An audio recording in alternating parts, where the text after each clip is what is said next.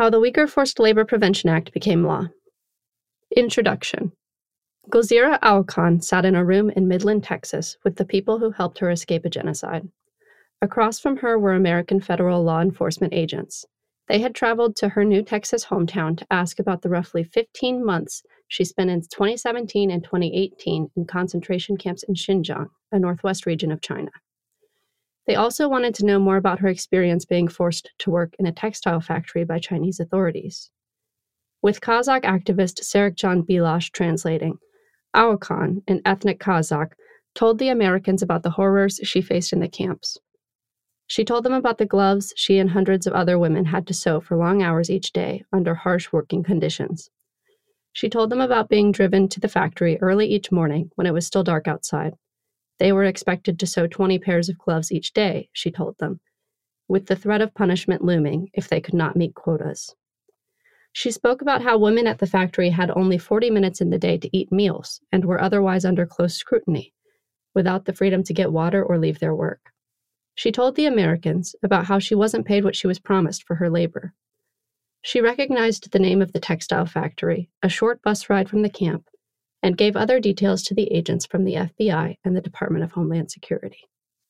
They were very deliberate, very intentional, says Bob Fu, the Chinese American founder of China Aid, who contributed to the rescue effort that culminated in Auelkhan and her family coming to the United States in early 2021. Just a couple of months after arriving in America, she was assisting investigators who wanted to eradicate forced labor products that were flooding U.S. markets. Fu was present for the interview, which he says happened at China Aid's office in April 2021. It lasted hours. Auelkhan is far from alone in her experience of forced labor in Xinjiang. Her testimony, research from experts around the globe, and reporting from news outlets in recent years have laid bare the facts. China's genocide in Xinjiang has another purpose beyond cultural extermination profit. Since 2014, the Chinese government has forcibly detained more than 1 million Uyghurs, Kazakhs, Kyrgyz, and other Turkic Muslim minorities in concentration camps in Xinjiang. These camps and the larger region, which is now a suffocating police state built around advanced surveillance technology, are home to unspeakable horrors, according to survivors.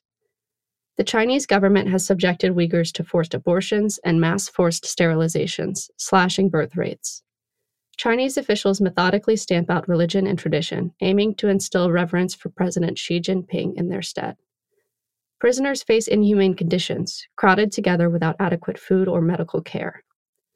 Men and women who escaped from the genocide have testified before Congress and in news interviews about being tortured and raped by guards in the camps. Chinese officials cut detainees off from family members without the means to communicate and with no idea of when or if they might be granted freedom. Many of those who are released aren't able to go back to their homes. Instead, the Chinese government forces them to work in other parts of China.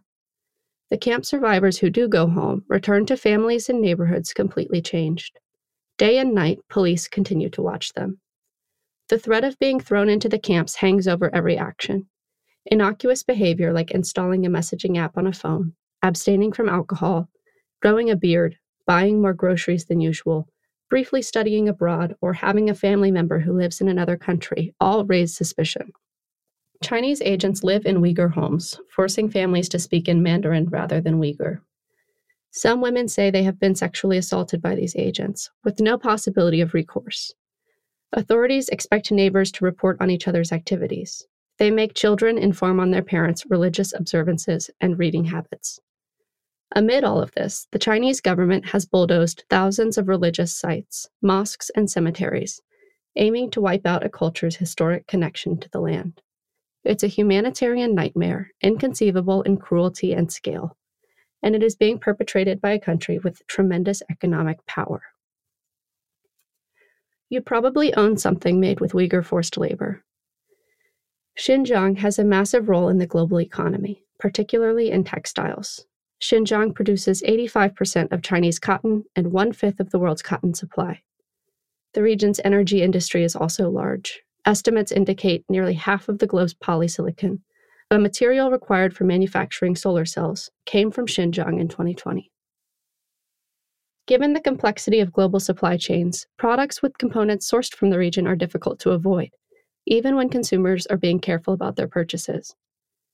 A mass produced electronic device might have one small component from Xinjiang, or a company might buy cotton from the region before workers sew articles of clothing in a different country. In 2018 and 2019, reporting from journalists and researchers began to reveal the sprawling scope of the Chinese government's use of forced labor in Xinjiang, touching some of the largest brands in the world. Not only is the Chinese government forcing masses of unjustly detained people to work in factories connected to its concentration camps, it is also sending Uyghurs to work in agricultural fields and factories in other parts of China. Research and news reporting have implicated companies such as Nike, Kraft Heinz, Adidas, Calvin Klein, Coca Cola, Costco, Patagonia, and Tommy Hilfiger. Recent reporting indicates these transfers are only ramping up, even as Chinese authorities are trying to keep the scope of the programs more secret. As the evidence mounted, American lawmakers itched to respond. By late 2019, members of Congress felt it was time to shore up the United States' long-time ban on importing products made with forced labor and prevent American dollars from contributing to the Chinese government's genocide. But it would be an uphill battle. Congress would have to overcome a persistent lobbying campaign by large corporations and resistance from factions in the White House. Lawmakers would also have to make sure such a bill was powerful so businesses could not easily evade it and they would need to make difficult concessions to reach a version that would ultimately pass both chambers. After nearly two years of work, the Uyghur Forced Labor Prevention Act passed in December 2021. Its most important provision, a ban on imports touched by Xinjiang, with the potential for exemptions if companies can clearly prove their products are free of forced labor, goes into effect today. The law won't solve the problem of forced labor in China, and it hasn't ended the genocide, but it presents a meaningful tool for the United States to respond and to pressure the Chinese government to end its brutal human rights abuses. It also means companies will have to more closely examine their supply chains. American consumers may soon have more peace of mind that they aren't buying items made by people like Auelkhan in circumstances of extreme suffering and oppression. Advocates hope the rest of the world will learn from the process of passing the American law and quickly follow suit. Part 1 Beginnings. It was years in the making, but it started in earnest with a question Do you believe that the U.S. should ban all imports from Xinjiang? Rep. Jim McGovern asked. It was October 2019, and McGovern was chair of the Congressional Executive Commission on China. The panel had convened for a hearing on forced labor in the region, home to Turkic ethnic minorities. In asking that question, McGovern offered the first public glimpse of what would become the most impactful China legislation in decades. McGovern was frustrated with the business community's inability and, all too often, unwillingness to rid their supply chains of forced labor. He and the other lawmakers on the commission were looking for how Congress could make a tangible difference. That's a hard question, said Amy Lehr, an expert in human rights at the Center for Strategic and International Studies. She had co authored a report on forced labor in Xinjiang published the day before the hearing, and she was well aware of how deeply it permeated global supply chains. It will obviously have significant immediate economic repercussions, she told the panel. McGovern said he'd had conversations with American companies, and they weren't trying hard enough to determine if forced labor contributed to their products.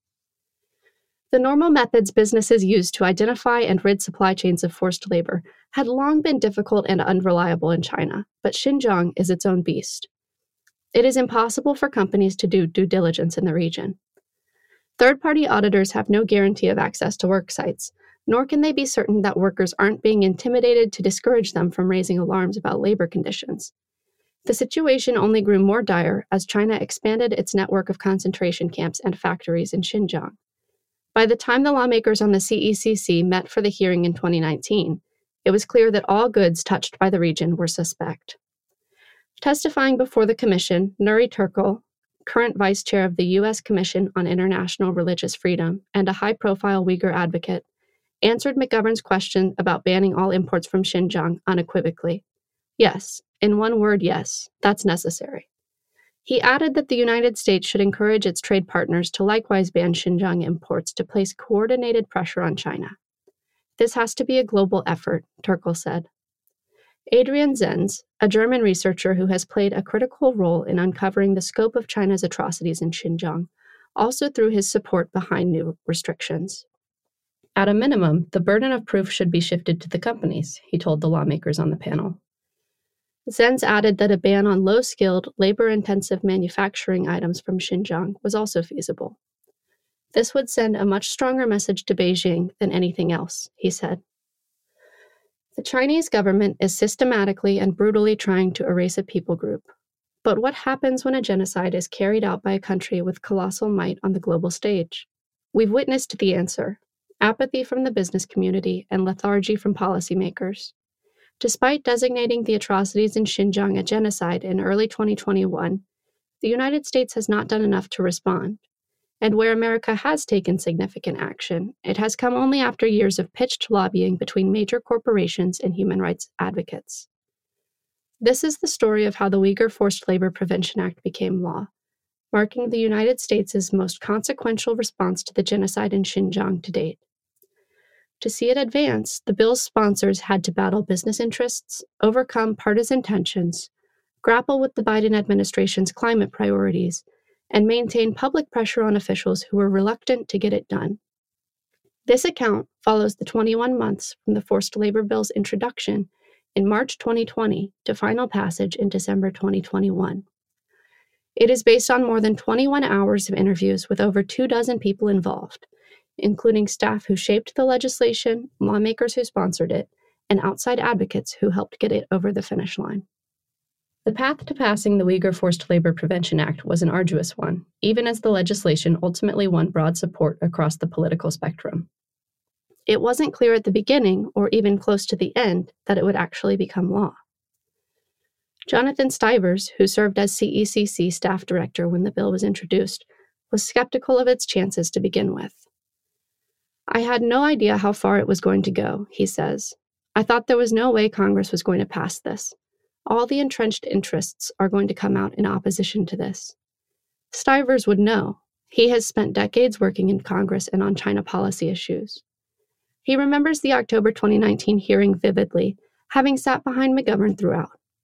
When McGovern asked the witnesses about barring imports from Xinjiang, Stivers listened carefully to see if any of the witnesses would give a credible reason not to go ahead with the bill the commission staff had been quietly contemplating. They didn't. Turkel, who testified at the hearing, says he wasn't exactly surprised by McGovern's question. In the months leading up to that exchange, he had been on the other end of brainstorming conversations with the man who came up with the idea of a region wide import ban in the first place, Scott Flipse, a longtime human rights policy hand who works on the CECC. Flipse has played a leading role in crafting America's legislative response to China's genocide in Xinjiang, so much so that Turkel has given him a nickname Thomas Jefferson of the Uyghurs.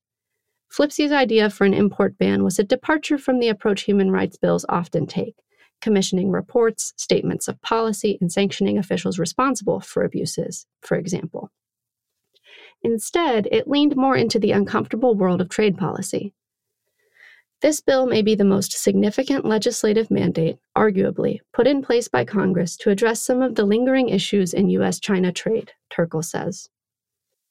After the 2019 hearing, the top lawmakers on the CECC were ready to take the idea to the next level. McGovern soon gave approval for the CECC team to finalize legislation he could introduce. Over the next five months, staff on the commission compiled a comprehensive report on forced labor in Xinjiang including links to large companies, and they hammered out a bill to block items made with forced labor in Xinjiang from entering the United States. We were brainstorming a lot about this, Stivers says. The CECC staff were concerned about how broad the implications might be. Whole supply chains will be totally changed. It's like, oh my gosh, that's a big thing. But the arguments are so clear. It's so compelling and so clear that you have to do it. And then the question is could you do it? I mean, we're not going to ban all trade from China. The centerpiece of the bill was a presumption that all products from the region are tainted by forced labor. Under the measure, all items made in part or in whole in Xinjiang would be blocked from coming into the United States. To obtain an exemption from the ban from Customs and Border Protection, companies with implicated supply chains would have to prove with clear and convincing evidence that their products are free of forced labor. Those exemptions were expected to be few and far between, given the realities of the situation, and the government would have to make any such decisions public. Another key component of the proposal language aimed at protecting American investors from unwittingly contributing to the atrocities in Xinjiang. Under new reporting rules, businesses would have to regularly disclose known connections with specific bad actors. Producers of surveillance technology used in Xinjiang, those involved in constructing detention or manufacturing facilities, and other actors tied to human rights abuses in the region, to the Securities and Exchange Commission. Stivers recalls some anxiety when McGovern, alongside then CECC co chair Senator Marco Rubio, a Florida Republican, introduced the plan in early March 2020. Here's something and something significant, Stivers says. This isn't just a new office in the State Department or a report. This is an import ban, more or less. This is a big deal. We were nervous because we didn't know what the response would be. On March 11, 2020, leading lawmakers on the CECC, congressional staff, and human rights advocates crammed together in a room in the labyrinthine Rayburn House office building.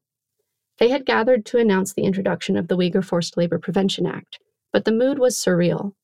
That week, Americans were starting to see how the coronavirus pandemic, which had already upended much of the world, would do the same in America. It was enough to inspire some angst among attendees, but the situation hadn't yet escalated enough in the nation's capital for staff to cancel the event. We're all just learning how to do the fist bump, elbow bump greeting, Rubio quipped during his opening remarks. One senior Senate Democratic aide remembers the number of attendees as absurd in hindsight. It was one of the most packed rooms he'd been in on Capitol Hill in years. The fact that it was as COVID was spreading was crazy, he says, but we didn't know. We didn't know. The pandemic would make this unlike prior legislative pushes, but it only amplified a technology fueled shift in legislating and lobbying that had already been apparent in recent years. Gone were the days of hearing room hallways packed with Gucci clad lobbyists vying for their clients' priorities. This bill would emerge over email and video calls, aided by reporting from news publications and online messaging by advocacy organizations. And those organizations were essential. The plight of minorities in Xinjiang brought together liberal labor rights groups, religious freedom advocates, and conservative China hawks. Lawmakers and staff behind the bill all point to this broad overlapping of political constituencies as the primary reason the bill passed in the end.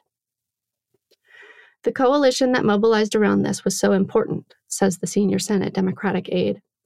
It made it complicated that you had to get labor on the same side as Republican committee chairs but the fact that we were able to bring so many people into the process and work toward an outcome was really key. And I don't know if it would have been possible if we had an issue other than a forced labor issue in China, because the political climate in DC right now is very amenable to tough on China stances. McGovern recognized that early on. At the event, he emphasized the diverse array of lawmakers and interest groups backing the effort. I'm hoping that the U.S. business community is listening carefully. We are together on this, he said. And I want to assure people that this is not merely a press release. We intend to push this bill through the various committees, move it to the House floor, move it to the Senate floor for a vote, pass it, and send it to the President for his signature. Even as the lawmakers and staff on the commission braced for corporate pushback, they knew they had a couple of important institutional advantages on their side. House Speaker Nancy Pelosi had a strong record on human rights in China, stretching back decades and if anyone was going to allow it to the floor, it would be her. It didn't hurt either that McGovern chairs the powerful House Rules Committee, but important bills often get stalled in Congress or watered down into meaninglessness before passing into law. Congressman Chris Smith, the New Jersey Republican who co sponsored the House version of the forced labor bill alongside McGovern, said as much the day the measure was introduced. I'm for scrapping the filibuster at the earliest possible time because it so inhibits good legislation that often passes the House, Smith told attendees. Those words would ring true months later when the legislation got held up in the Senate. But the winding road to the bill's passage was more unpredictable than its sponsors might have imagined at the outset. McGovern remembers he was optimistic about the bill's odds, though, even if he wasn't sure about the final outcome. I hoped it would pass, he says. I wasn't doing this for therapy. I was doing this because I wanted to make a difference. I thought what was going on was unconscionable. Part 2 Pushback. A week after lawmakers introduced the bill, staff on the CECC had a call with government affairs representatives for Coca Cola. The conversation was, in the words of one participant, a bloodbath. Under scrutiny was Coca Cola's relationship with a Chinese state run company that sells sugar, COFCO Tunhe. It has a Xinjiang location with alleged ties to forced labor. Coca Cola's representatives claimed a clean third party audit proved there was no forced labor involved, yet they couldn't answer the CECC staff's questions about how the audit had been carried out, like if they had spoken with workers without supervision by company managers or Chinese officials. The Coca Cola representatives said they might be able to share the audit with the Commission after the meeting, but they never did. Kathleen Black, Coca Cola's Director of Federal and Diplomatic Government Relations at the time, was the lead lobbyist on Coke's end of the call. A second participant on the call remembers her observing during the conversation that Rubio doesn't serve on the Senate Finance Committee and McGovern isn't on the House Ways and Means Committee. The message, as this participant interpreted it, was derisive about the bill's chances. Both of those committees went on to receive much of the corporate lobbying against the forced labor bill in later months. A third participant describes Black's remarks as trying to understand the process by which the legislation was going to advance in Congress, whether it would go through those committees of jurisdiction. Both of those committees went on to receive much of the corporate lobbying against the forced labor bill in later months. The sources all agree on this. The conversation was rough. Coca Cola did not respond to requests for comment. The call stands out to participants more than two years later. It was one of the least productive conversations the CECC staff had with businesses throughout 2020, people involved say, and it was only the beginning of the corporate pushback to the forced labor bill. That broader resistance nearly succeeded in killing the legislation. Early on, aides say the bill wasn't exactly on the corporate community's radar as something that would ultimately pass. Lobbyists who reached out to staff soon after the bill's introduction were primarily focused on public image concerns. The first version contained findings that called out major brands for being implicated in using forced labor. A handful of those companies, including Coca Cola, made a push to have their names removed from the legislative text. Lobbyists also raised broader concerns about supply chain complexities and the bill's SEC disclosure requirements. They were usually careful to strike a balance in their remarks to CECC staff instead of outright opposing the bill, even if that was what they intended. Their statements were always like, well, we believe in the point of the bill. We just, you know, one aide remembers. It was always a little short of they were opposing it, but they were opposing it. Some lawmakers in the House sympathized with the corporate concerns, just not strongly enough to vote against a response to what many people at that time were beginning to view as genocide. Evidence that products related to human rights abuses were coming into the United States was unavoidable. In June 2020, Customs and Border Protection officials seized a 13 ton shipment of products utilizing human hair from Xinjiang at a port in New York. Its echoes of the Holocaust didn't go unnoticed on Capitol Hill. The House considered the forced labor bill a couple of months later. It passed for the first time overwhelmingly in September 2020 with a vote of 406 to 3, two of those opposing votes, from former Congressman Justin Amash and Congressman Warren Davidson, were on account of the bill's SEC reporting requirements. The third came from Congressman Thomas Massie, who votes against most sanctions bills. The vote made clear how many in Congress supported tackling forced labor in Xinjiang. It was important to have lawmakers on the record, but even that was a fight the bill's supporters had to win. According to McGovern, some members asked before the vote that the bill be advanced under expedited procedures without a recorded tally. It's not difficult to get people to talk the talk, he says. But to be truthful, there are some members of Congress who, when it comes to trying to sanction China, they have lots of business interests and others that are in their districts that would prefer not to walk the walk. I'm okay with your statements, don't go any further. Here's where I give Nancy Pelosi a lot of credit, whether it's Tibet or Uyghurs. Even when we brought some of this legislation forward, they would say, Can we just do it by voice vote? We don't want a recorded vote. Absolutely not. We're all going to be on record. After the House vote and as focus moved to the Senate, companies diverted more time and resources to opposing the legislation, although many still didn't seem to take the need to examine their supply chains seriously. Corporate resistance grew into a larger, secretive push against the bill. Major corporations, including Apple and Nike, got involved. The Senate was the battleground. Businesses wanted to stop it there, or at least turn it into something unrecognizable. Rubio describes fighting against the lobbying campaign as boxing a ghost. Other than a U.S. Chamber of Commerce letter opposing the bill when the House considered it the first time, he says, groups that took issue with the legislation mostly kept it private. After all, openly rejecting a response to genocide isn't good optics. Still, lawmakers felt the opposition. They clearly were making their argument both to the White House and to others about how this would impact the bottom line and how this would be bad for American businesses, Rubio remembers. But it wasn't frontal, so it was difficult to take it on.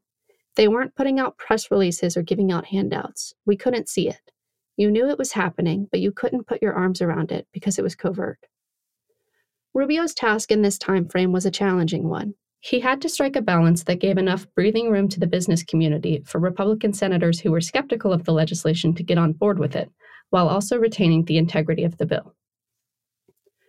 We know what our intent is, Rubio says. If there's something in that bill that has an unintended consequence or something that's going to make it difficult to enforce and or apply, we're always open to suggestions on how to improve it. What you always have to be cautious about is that there's a one word change or a one line change or some change to the bill that ends up gutting it, he adds. Our goal was look, we're willing, we want to pass a bill. We're willing to make changes that make it work better. We're willing to make changes that help us pass it, but not if those changes would somehow undermine its effectiveness or turn it into something that's symbolic but ineffective. Those attempts at making the bill symbolic and ineffective were frequent and varied. A person familiar with the conversations at this time remembers the American Apparel and Footwear Association, among other retailer groups, making the case that the bill didn't need language blocking goods from Xinjiang.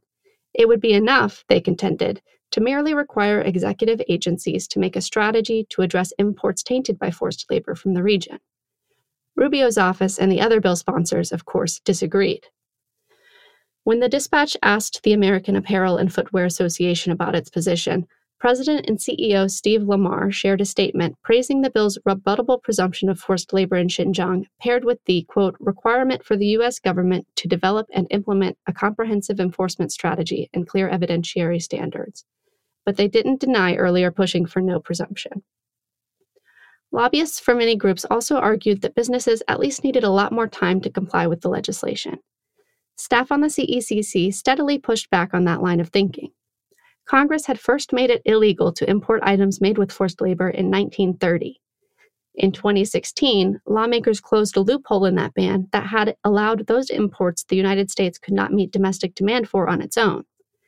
If 90 years wasn't enough time, how much more did they need? Congressional staff members and outside human rights advocates point to Peter Mattis, who was deputy staff director of the CECC under Rubio when the bill was introduced, as playing a pivotal role in this period. Mattis is a China expert and former Central Intelligence Agency analyst. After the forced labor bill was introduced, aides say, he held call after call with businesses and industry associations, emphasizing the need to examine their supply chains. Also integral was Rubio's foreign policy advisor at the time, Bethany Polis. Mattis and Polis led talks within the Senate GOP in the autumn and winter of 2020, after the House passed the bill. Those negotiations largely rehashed the concerns businesses had aired. Because Rubio's team had spent months honing clear answers to the corporate arguments against the bill, they were prepared. The new version of the bill would reflect the corporate community's priorities in some ways, but the core goal, to block imports made with forced labor in Xinjiang, remained mostly unscathed. Rubio's office and the CECC staff redrafted the legislation as a result of the negotiations and conversations with businesses, and they included changes to the implementation process. The measure would now provide a comment period for companies and require a public hearing held by the agencies responsible for enforcing the bill. The timeline for imposing the presumption of forced labor in the region would also stretch from the original bill's 120 days after enactment to 300 days after enactment. This would buy businesses more time to comply. And amid opposition from Republicans on the Banking Committee, staff stripped from the bill the SEC reporting requirements, which would have given American investors a clearer picture of whether their money was contributing to genocide. This would become one of the most important differences between subsequent versions of the bill. The House version reintroduced in 2021 retained the SEC disclosures, where the Senate bill didn't.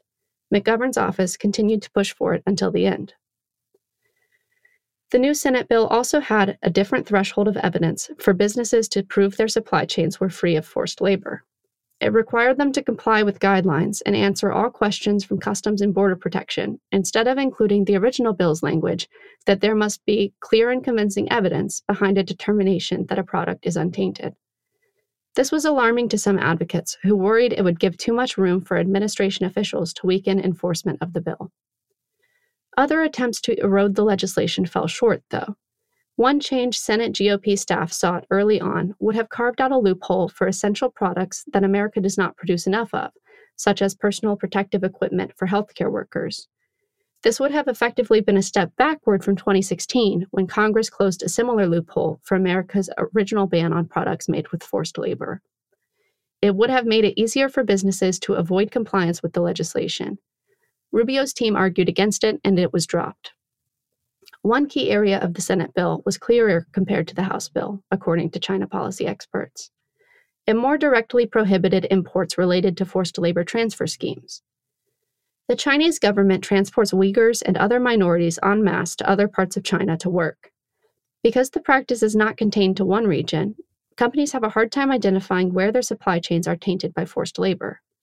A groundbreaking report in early 2020 by the Australian Strategic Policy Institute found that more than 80,000 Uyghurs were moved out of Xinjiang to work in other parts of China between 2017 and 2019, some of them sent directly from China's concentration camps. The Australian researchers discovered Uyghurs connected to these programs, likely the victims of forced labor, were working in factories that touched the supply chains of at least 82 well known corporations, including Apple, BMW, Gap, Huawei, Nike, Samsung, Sony, and Volkswagen. While earlier versions of the forced labor bill aimed to address this, the revised Senate bill required the Departments of Homeland Security, Labor, and State, alongside the U.S. Trade Representative and Director of National Intelligence, to draft a list of companies and organizations in China working with the Chinese government to move ethnic minorities out of Xinjiang to work. This created a more concrete process, although more bureaucratically burdensome, for blocking imports produced through forced labor transfers. For this and other aspects of the bill to work in practice, it would be essential to have an administration dedicated to fully enforcing the law. After months of slogging through conversations with corporate lobbyists, tense negotiations with Republican Senate offices, and discussions with administration officials about how to make the bill more implementable, Rubio's team had won broad support within the Senate on its new version of the legislation. Those months were costly when it came to timing, though.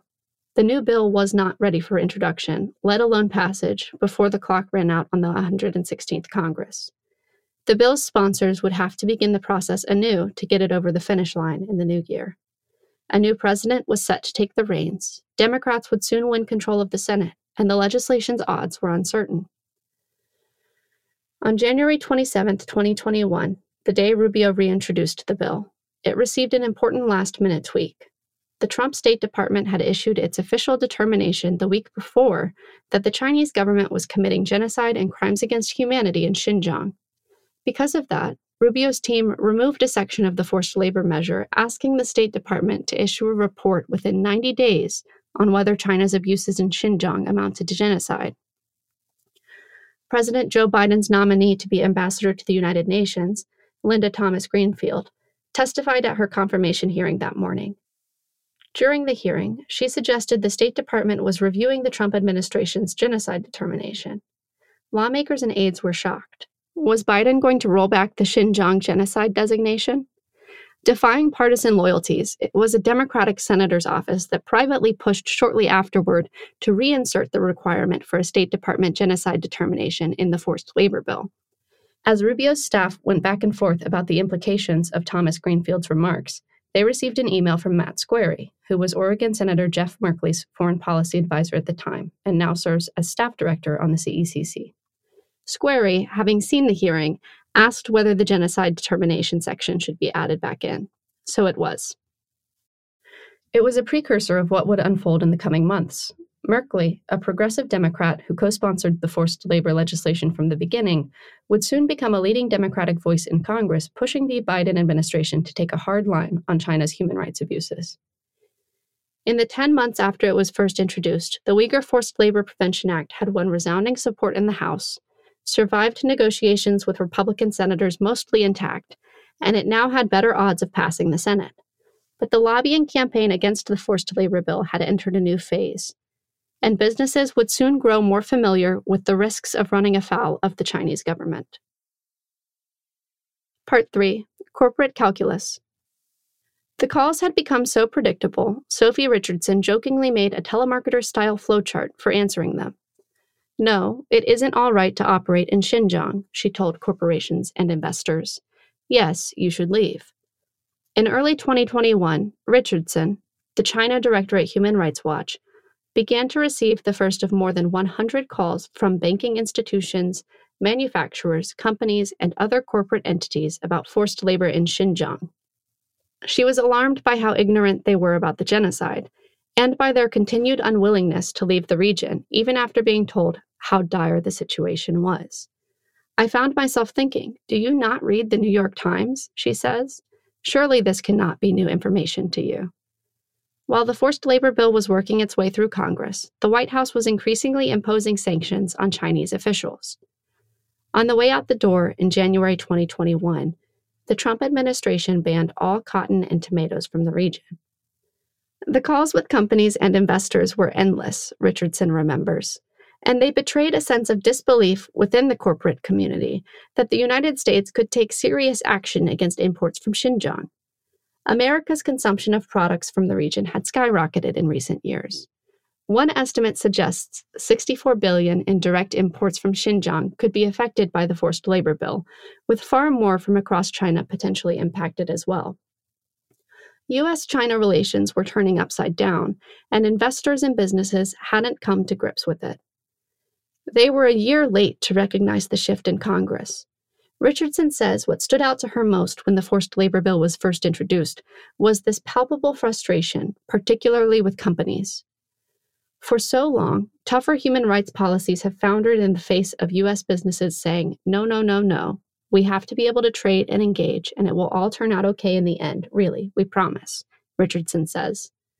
Not only were members of Congress from across the ideological spectrum agreeing that premise was dead and gone, but they were also taking active steps that were going to harm U.S. companies or put U.S. companies on the hook for their complicity or their inability to show their lack of complicity with human rights violations. This is one of the central ideas that has underpinned US China relations for the last several decades, she adds. To put the actors who made this argument on the hook for proving that they weren't part of the problem is a pretty significant change. At least half of the calls Richardson had with corporate entities revealed the fear at top of mind for businesses. China retaliates.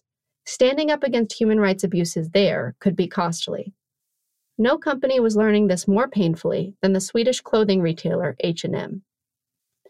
In September 2020, H&M had said it was deeply concerned by reports of forced labor and discrimination against minorities in Xinjiang. The company announced its suppliers would no longer source cotton from Xinjiang because it had become increasingly difficult to conduct credible due diligence in the region. The public stand earned the brand praise from American lawmakers. Rubio tweeted that all companies doing business in Xinjiang should follow H&M's example and cut ties with their suppliers there. At first, the move went mostly unnoticed in China, but in March 2021, all hell suddenly broke loose. A post by a Chinese Communist Party group called the Communist Youth League sparked public outrage. Spreading rumors to boycott Xinjiang cotton while also wanting to make money in China? Wishful thinking, the group posted on Chinese social media platform Weibo state propaganda outlets slammed the company, with Chinese broadcaster CCTV saying H&M will pay a heavy price for its wrong action. Chinese celebrities severed ties with the brand amid the nationalistic uproar. H&M also faced very material consequences. It was literally wiped off the map. The brand's locations were stripped from digital maps, as if they didn't exist anymore. Chinese e-commerce sites also removed H&M products from their search results, instantly hurting sales. Witnessing this, H&M tried to backtrack, issuing a mealy-mouthed statement filled with corporate jargon, trying to appeal to every side. We are working together with our colleagues in China to do everything we can to manage the current challenges and find a way forward, the brand wrote. China is a very important market to us, and our long term commitment to the country remains strong. We want to be a responsible buyer in China and elsewhere, and are now building forward looking strategies and actively working on next steps with regards to material sourcing, the brand added. We are dedicated to regaining the trust and confidence of our customers, colleagues, and business partners in China. By working together with stakeholders and partners, we believe we can take steps in our joint efforts to develop the fashion industry, as well as serve our customers and act in a respectful way. Absent from the statement, any specific mention of Xinjiang or forced labor. Watching the Chinese government tear H&M apart put the fear of Xi Jinping into corporations, even as they were feeling more pressure from Western governments to elevate human rights. H&M wasn't the only company trying to figure out how to strike a balance. Other firms, also facing pressure, deleted prior statements about forced labor in Xinjiang. Some took another route. They told different audiences what each wanted to hear. When the House passed the forced labor bill in September 2020, German fashion brand Hugo Boss told NBC News it was asking suppliers to make sure their products didn't come from Xinjiang. Yet, amid China's frenzy over Western brands leaving the region in March 2021, Hugo Boss said on Chinese social media that Xinjiang's long staple cotton is one of the best in the world and pledged that we will continue to purchase and support Xinjiang cotton. A day later, the brand deleted the post and said it hadn't been authorized, sparking yet another backlash in China.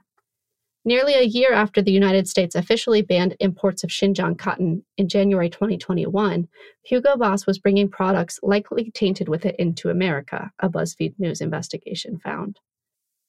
One thing has become clear in the time since the H&M uproar. Nationalistic backlash in China and ensuing sales slumps can be lasting. H&M sales in China are still lagging.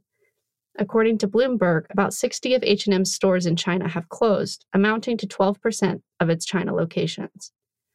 In the last quarter of 2021, sales were down 41%.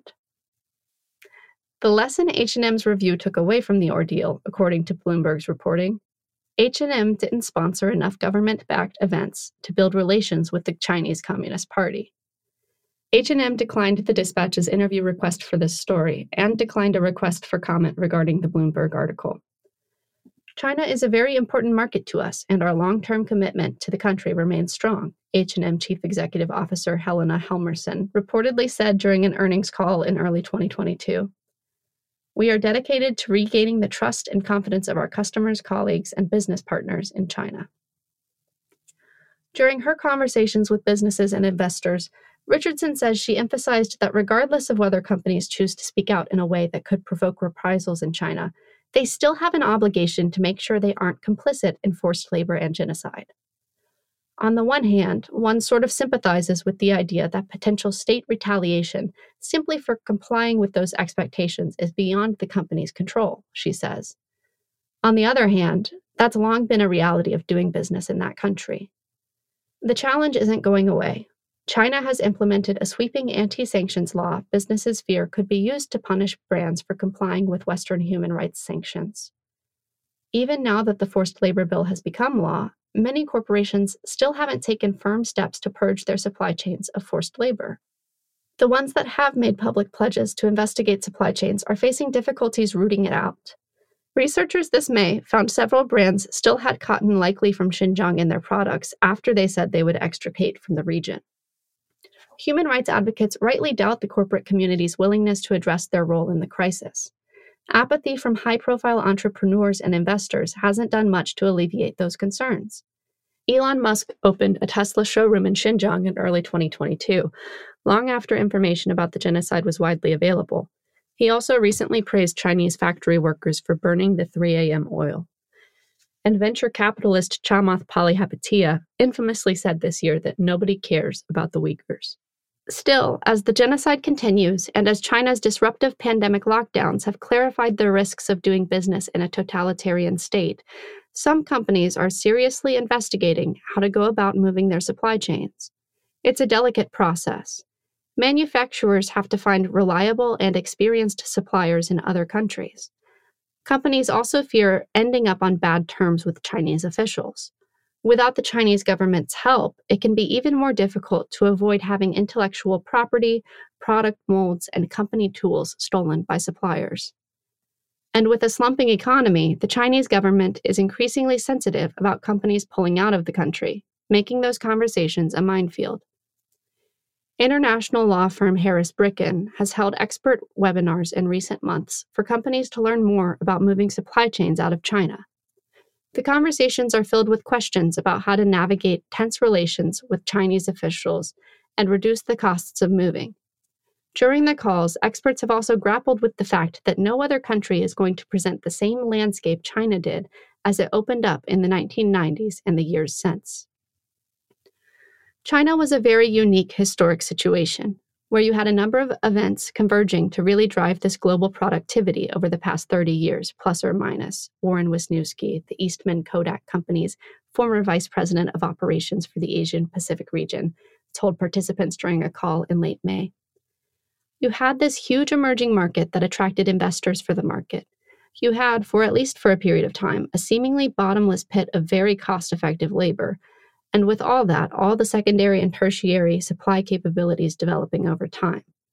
I don't believe personally that that is ever going to happen again. There will not be another new China. During the same conversation, Dan Harris, an attorney who assists companies dealing with suppliers in China and other markets abroad, said that there has been a decoupling between China and much of the rest of the world. That is going to continue, Harris said. He pointed to a new trove of evidence about the genocide in Xinjiang, released by researcher Adrian Zenz the same morning as the webinar. Yuming Ye, former managing director of the Jordan Company China, was blunt about the situation. China is fighting with the whole world, he said. We just witnessed a big country rise and fall to some degree. Without a strong international coalition banning Xinjiang imports, though, Uyghur groups don't trust major companies to proactively leave Xinjiang. They worry the American forced labor prevention law will only encourage firms to keep products touched by the region out of the U.S. market, while they continue working with suppliers there and selling products tainted with forced labor to other countries. European nations have debated how to block imports made with forced labor, but the European Union hasn't settled on a path forward. Nury Turkel, the Uyghur advocate and member of the U.S. Commission on International Religious Freedom, who testified at the CECC's hearing about forced labor in 2019, reiterates the need for other countries to pass similar laws scrutinizing imports from Xinjiang. I still do hope that this bill provides and becomes a kind of guiding principle to other countries that also import slave labor products, Turkel says of the American law. He has received his own calls from corporate lawyers about compromised supply chains. In his recent book about the genocide, No Escape, he writes that some calls stem from a genuine desire to avoid complicity in Uyghur forced labor. Others are rehashing tired excuses. Turkel writes that he has found his temper growing short. He gives the lawyers increasingly direct advice.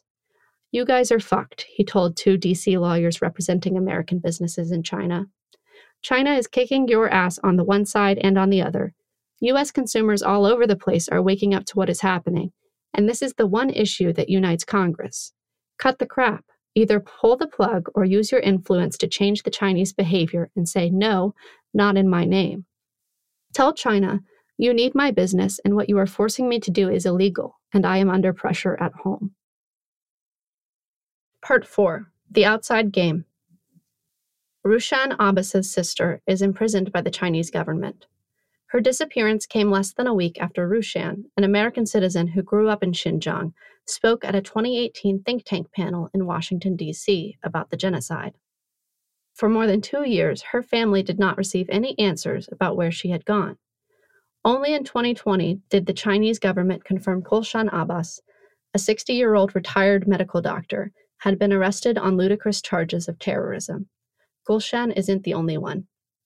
On Rushan's husband's side of the family, two dozen family members have disappeared since 2017, with no word from them since. Instead of being silenced by the Chinese government's intimidation, Abbas has become even more vocal about the atrocities in Xinjiang. If she does not spend each day working to build public awareness of the genocide or urging policymakers to help, she says, she cannot sleep at night. It's difficult to sleep even when she does.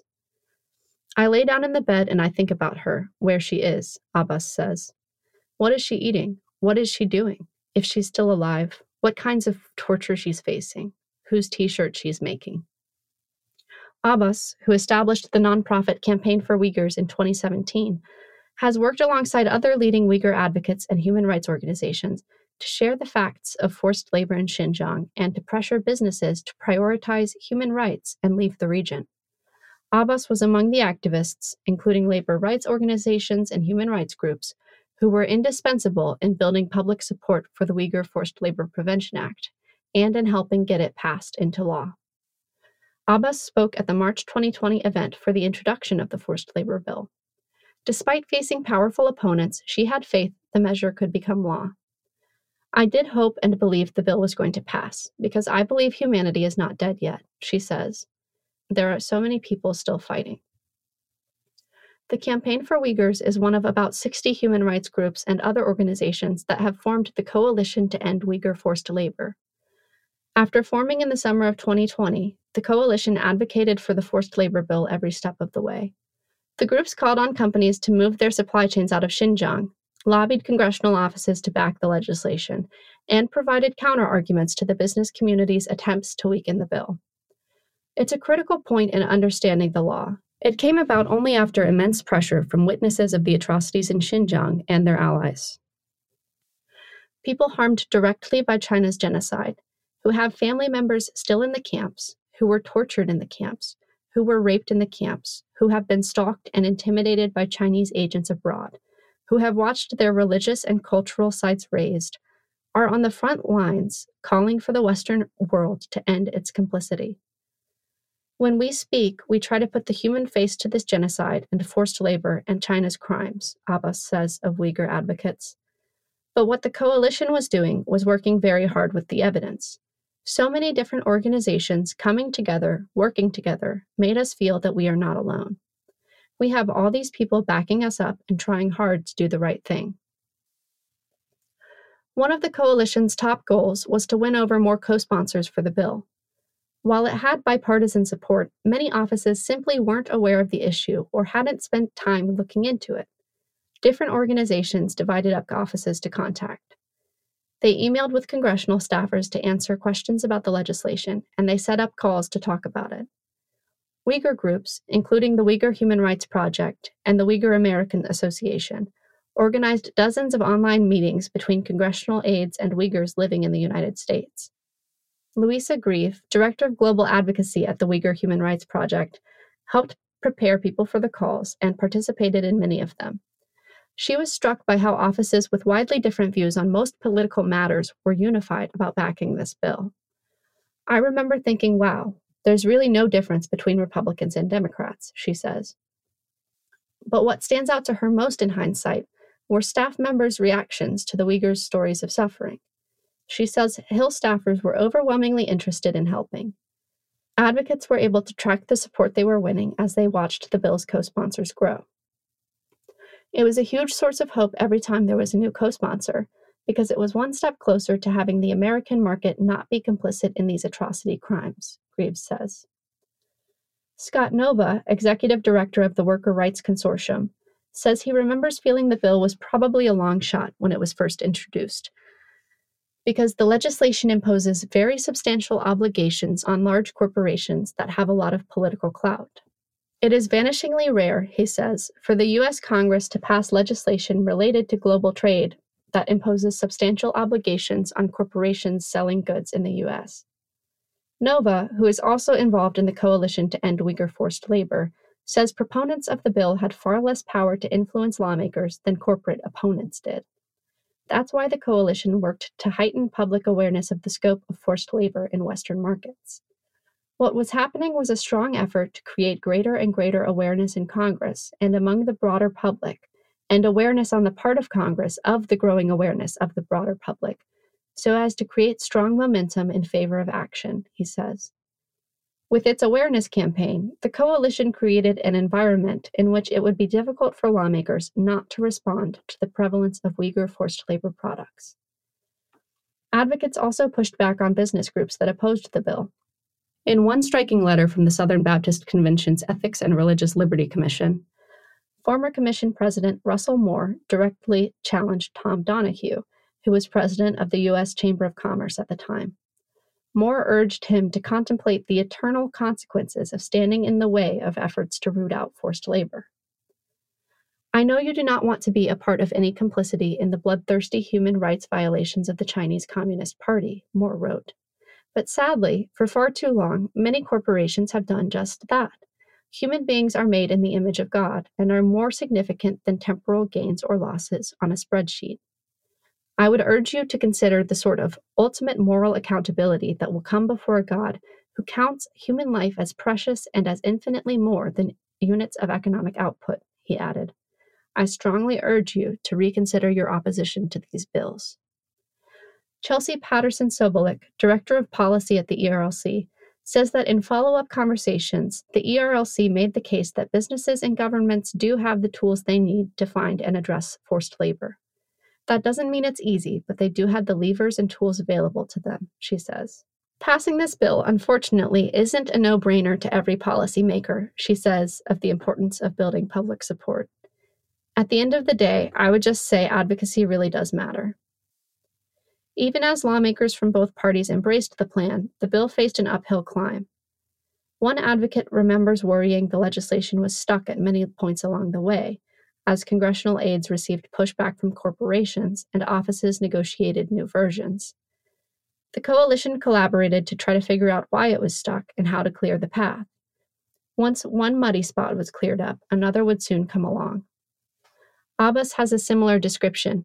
She likens it to when her son was born a 100 days premature, weighing only 1 pound 13 ounces. He struggled to put on weight when he was in an incubator in the newborn intensive unit. He would gain a little bit of weight and then he would drop the water weight, she says. It was just extremely frustrating. She says the process of passing the bill in the United States underscored the need to connect the genocide to people's daily lives. This is about you, she says, your conscience as a human being, because the conscience of humanity is being tested here. Are we going to fail it, or are we going to pass it? Grieve says the lesson for human rights advocates, as they attempt to win support for similar action in other countries, is persistence. Persistence became even more essential for the American bill after a new president took office in January 2021. When Senators Rubio and Merkley reintroduced their revised version of the bill that month, advocates hoped it could move quickly. It didn't. It was terribly disappointing to see no action on a bill that was clearly the will of Congress, Grieve says. But with a new administration came new concerns about the bill. Senior Biden administration officials worried banning products from Xinjiang would hurt the United States' climate goals. Nearly half of the world's polysilicon came from Xinjiang in 2020, the solar industry was overly reliant on the region for key components. Cutting off Xinjiang imports could undermine the availability of solar panels and hike costs in a year that had already seen skyrocketing polysilicon prices. Biden officials weren't particularly transparent about their internal debate about the bill. When repeatedly pressed on the issue by Real Clear Politics' White House correspondent, Philip Wegmann, who reported extensively on the forced labor bill and the Biden team's deliberations over climate priorities throughout 2021, former White House Press Secretary Jen Psaki avoided answering questions about the administration's stance on the legislation, and she later denied that officials had been pushing against it. Yet news reports and conversations behind the scenes increasingly made it clear that an influential sect in the White House was objecting to the legislation over the summer of 2021, human rights leaders noticed a disturbing trend in rhetoric from the president and senior officials. The administration showed no urgency to act on forced labor in Xinjiang. The bill's supporters started to raise alarms. They were especially worried about climate envoy John Kerry. Chinese officials were refusing to meaningfully negotiate on climate goals as long as the United States was taking unrelated human rights actions against the Chinese government. It came to a head in September when Kerry returned from a trip to China and made a series of lukewarm comments about the genocide and forced labor in Xinjiang.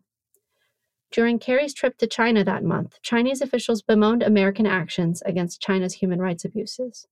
Kerry was at pains to emphasize that cooperation was still possible in areas of agreement.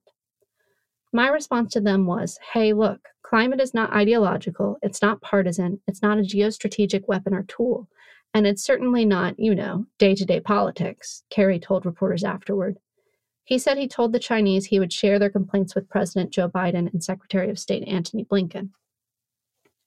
In another interview after the trip, when asked about the trade offs between climate and human rights, Kerry told Bloomberg News' David Westin that life is always full of tough choices and the relationship between nations. Those remarks quickly drew condemnation from Republican lawmakers. It wasn't the first time Kerry had given a half hearted response when pressed on the genocide. During a May 2021 House Foreign Affairs Committee hearing, Kerry acknowledged that Uyghur forced labor in solar supply chains was a problem, but he also told Republican Congressman Chris Smith that combating slave labor in China is not my lane. In late September, Rubio and Smith wrote a letter to Biden raising concerns about Kerry's position and urging the administration to support the forced labor bill. The letter, without any Democratic signatures, was among the first indications that a previously nonpartisan effort was going to turn into something more caustic. Between July and September, as the bill languished, Republican lawmakers and aides concluded it was time to go on the offense. The White House and Democratic leaders would have to be pressured and, at times, shamed into advancing the legislation. We are concerned that Mr. Kerry is downplaying the genocide precisely because he intends to import solar panels that are produced using forced labor in the PRC to the United States in order to meet your administration's climate goals, Rubio and Smith wrote. This appears to be the reason Mr. Kerry seeks to desensitize others to this immoral and unnecessary trade off by mischaracterizing it as simply a tough choice. The State Department declined requests to speak with Kerry for this story. In the aftermath of Kerry's comments, Uyghur groups also renewed their calls for the White House to take a firm approach to the atrocities in Xinjiang. Julie Millsap, then working with the Campaign for Uyghurs, told the Associated Press in September that Uyghur advocates were horrified at what we observe in the Biden administration's weighing of climate and human rights. The interview came as Millsap was in London preparing to testify during the second meeting of the Independent Uyghur Tribunal, which had gathered to examine evidence of the Chinese government's genocide in Xinjiang. This was what was happening in the rest of the world, and then to see that was what the United States was saying publicly while something like that was happening abroad, that sticks out in my mind.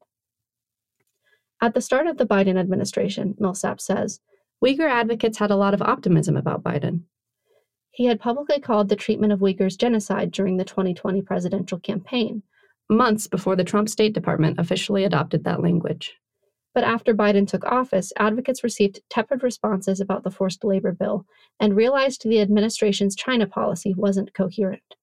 By the time Kerry was ramping up his conversations with Chinese officials ahead of the November 2021 climate summit in Glasgow, Uyghur advocates were very alarmed, Millsap remembers. What John Kerry had to say about everything was kind of confirmation of our worst fears, just in terms of hearing a lot of lack of clarity, lack of clear policy, and then to see that the only thing that they had sort of nailed down was this approach on climate change was incredibly jarring. Part 5 Climate Clash when people ask Nury Turkel what the biggest obstacle in Washington, D.C. to his human rights efforts is today, he has a simple answer environmental activists. They try to save the planet and care less about the real human being, Turkel says. We can fight genocide and ecocide at the same time. The Biden administration has struggled to strike that balance with China. Instead, officials have slowed down substantive responses to the genocide in Xinjiang as they weighed climate priorities. The debate gets to the heart of the future of US China relations. It's no longer a question of whether China is an adversary or if America can change China's behavior with economic investment. Instead, it's a matter of whether the United States should compartmentalize issues and cooperate with the country actively committing genocide. And is cooperation even possible when the country engaged in genocide often takes an all or nothing approach? China's uncompromising stance with climate talks cemented that dynamic, and it made human rights actions in the United States even more of a political minefield. The Biden team's internal argument over how to balance climate goals and human rights played out in the summer of 2021. In June, Customs and Border Protection banned imports from Hoshine Silicon, a Chinese solar manufacturer tied to forced labor. Washington Post columnist Josh Rogin reported shortly after the ban was announced that there had been a fierce debate inside the administration over the Hoshine sanctions, with some worrying it would disrupt the solar industry too much. That debate only intensified in the following months as lawmakers sought a broader Xinjiang import ban. The timing was particularly sensitive with the November Glasgow climate summit approaching. Officials didn't want to undercut the United States' negotiating position or reduce the odds of new climate commitments from China. Senator Jeff Merkley, the Oregon Democrat who co sponsored the Uyghur Forced Labor Prevention Act, played a leading role in making the case for a strong response to the genocide, but he faced resistance from senior Biden administration officials about the legislation. As the possibility of the forced labor bill passing became more real, he remembers, I heard more concerns from the administration. When asked if he ever spoke directly to Biden or Kerry about the bill, Merkley declines to answer.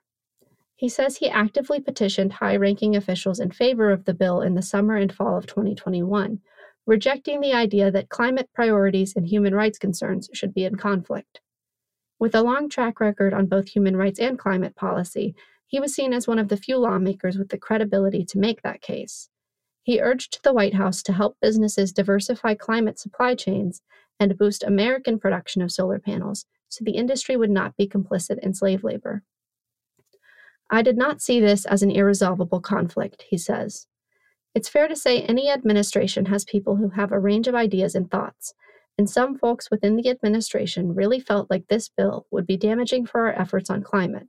So I was trying to push back and say, no, no. You all can address this successfully, and it's essential for American leadership in the world, for who we are and our values, that we not import products tainted by slave labor. Merkley summarizes his argument you can't say it's wrong to source cotton from Xinjiang and then turn around and say it's okay to source solar panels. The administration, again, has diverse voices that were wrestling with this dynamic, but I saw my role as to say if one has to come before the other, it's human rights. And second of all, you can take proactive action to develop solar panels from elsewhere. China makes up nearly a third of the world's greenhouse gas emissions. That, paired with its role in producing critical components for solar panels, underpins American officials' hopes to get China on board with more ambitious climate commitments. Secretary of State Antony Blinken said in his speech outlining the administration's China policy last month that there is simply no way to solve climate change without China's leadership. Even with that reasoning, and setting aside the fact that Chinese solar panel materials are largely produced using dirty coal, Blinken's language about working with China was at times bizarre to hear in a speech where he also noted the Chinese government is actively engaged in genocide. It frustrated human rights advocates, especially after they were pitted against climate priorities in getting the forced labor bill passed. Merkley points to proposals to fund American solar manufacturing as an important way to disentangle the issues. One has to recognize that the fossil fuel side of the world also saw this as an opportunity to try to slow down the transition to renewables, Merkley says of the forced labor bill. Still, he wishes it had passed sooner. It wasn't as if we suddenly realized near the end of last year that China was engaged in genocide, he says. When he gets the chance in meetings with foreign officials, Merkley brings up the problem of forced labor and market demand for solar components. During a conversation with a Taiwanese diplomat last November, Merkley says he pointed out an opportunity for Taiwan to meet a big need in America, which is slave labor free, inexpensive solar panels. John Smirnow, General Counsel at the Solar Energy Industries Association, says some major solar brands have taken steps to trace their supply chains and move out of Xinjiang. We're starting to see now the manufacturers develop new supply agreements, polysilicon, with German polysilicon manufacturers, Smirnow says. Some foreign companies are also ramping up operations in the United States. South Korean firm Hanwha Qcells announced in May it will spend $320 million to boost production at its Dalton, Georgia factory, beginning in 2023. Moving supply chains can be complicated, though. That's why the Biden team fiercely debated sanctions in Xinjiang, and it's why Kerry's deputy at the time, Jonathan Pershing, reportedly told lawmakers the American government would need more time, something like five to 10 years, to move solar supply chains away from Xinjiang. According to the Washington Post, Pershing said in meetings with members of Congress in 2021 that the administration wanted flexibility in the forced labor legislation for that transition. A State Department official speaking on the condition of anonymity claims Pershing wasn't actively lobbying against the bill, and the discussions reported by the Post came as part of broader briefings. Similar arguments that officials were not actively lobbying on the forced labor bill, but were only answering questions about it from lawmakers, or that they were providing technical assistance on the details, were prominent from the White House in the latter half of 2021. Overt and sustained opposition from an administration isn't always necessary to kill a bill, though. It can be difficult to gain traction on controversial bills if an administration isn't actively supporting it, and members of the Biden team were privately pushing against the measure in conversations with lawmakers, mainly Merkley, during this time. The State Department declined to provide more details about whom Pershing met with in Congress. Speaker Nancy Pelosi's office says he did not meet with her or her staff on the matter, although he may have participated in climate calls between Pelosi and Kerry during that time. McGovern's office says the congressman did not meet with Pershing. Merkley's office says they had meetings with Pershing on climate, but not on the forced labor bill. Reluctance from some Biden administration officials didn't stop the bill from winning resounding support in the Senate. In July 2021, it passed that chamber for the first time without any opposition. Because it was different from the version House members passed the year before, and because it was a new Congress, members in that chamber would have to vote again on the matter to send it to the president's desk. After Senate passage, the senators who sponsored it hoped action would follow quickly in the House. It didn't. Congressional aides from both parties point to the Biden administration's hesitancy and the timing of the climate summit as primary reasons the bill didn't move any further for months after the Senate passed its version. Pelosi denies having been urged by the administration to delay the bill, when asked last year if Kerry had lobbied her to slow walk the measure, she told reporters that was completely not true. Pelosi's office declined requests to interview her for this story. House Democrats say there were other issues at play, including policy disagreements and a busy legislative calendar. Corporate resistance hadn't subsided either. Jim McGovern, the Democrat who introduced the bill in the House, maintains the timing was not influenced by the White House and in the later months of 2021, he felt sure it would ultimately pass. House lawmakers weren't going to simply take up the Senate passed version, he says.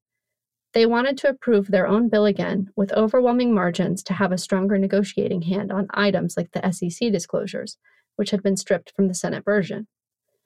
House Democratic leaders were also considering the bill as part of a larger China competition package, which was slowly working its way through Congress. McGovern says he was never told to hold up the legislation and that he never spoke to Kerry about it.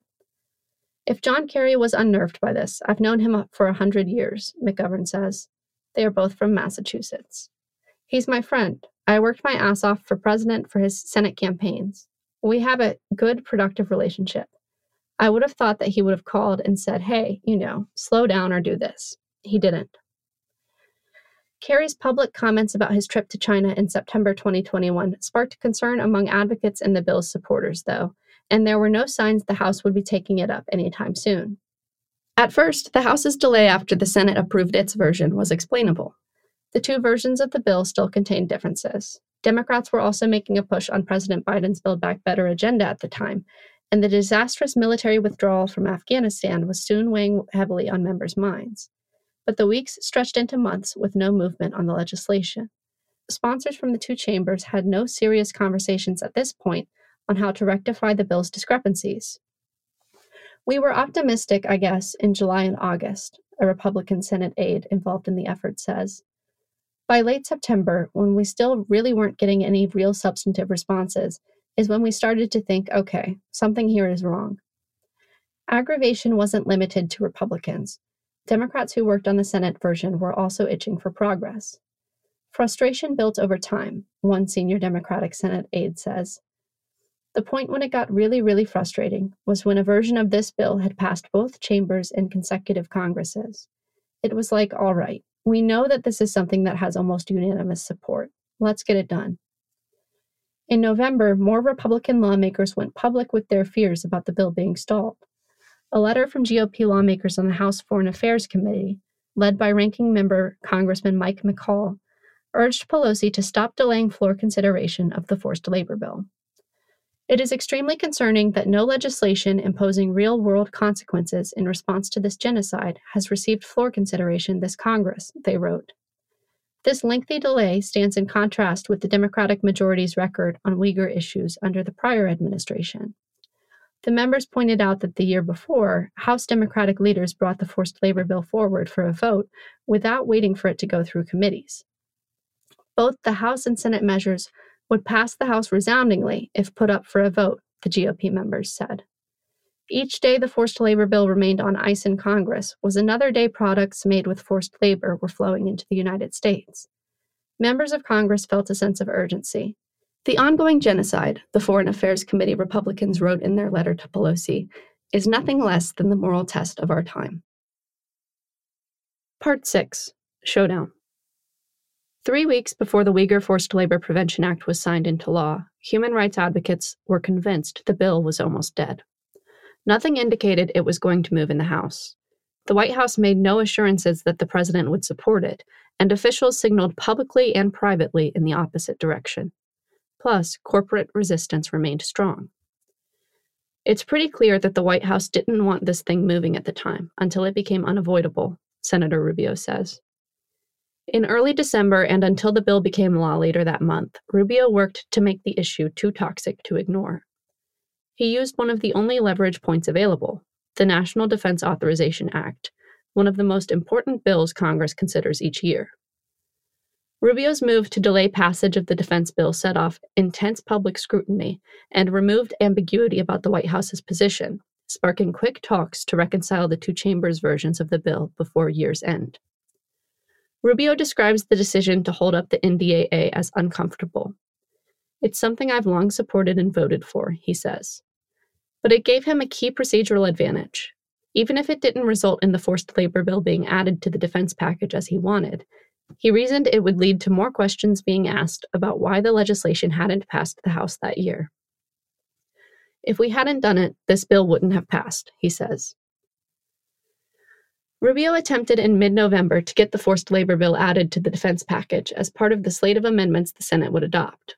The new version of the bill, proposed during the NDAA talks alongside Democratic Senator Jeff Merkley, had a shortened period for implementation, down to 180 days from the Senate's earlier 300 days, because, after all, Congress's inaction that year had given businesses most of 2021 to prepare for it. But Democratic leaders in the Senate rejected Rubio's request. The House Ways and Means Committee, they told him, was saying the forced labor bill generated too much revenue which would cause procedural problems when the defense package went to the House for final passage. The Constitution requires that all bills for raising revenue originate in the House, not the Senate. House lawmakers guard this prerogative jealously. Senators from both parties think the House guards it too jealously. This perennial standoff between the two chambers is known as a blue slip issue. The Senate sponsors of the forced labor bill aware of reluctance to proceed among top administration officials, suspected the blue slip complaint wasn't the real reason behind Democratic leadership's pushback.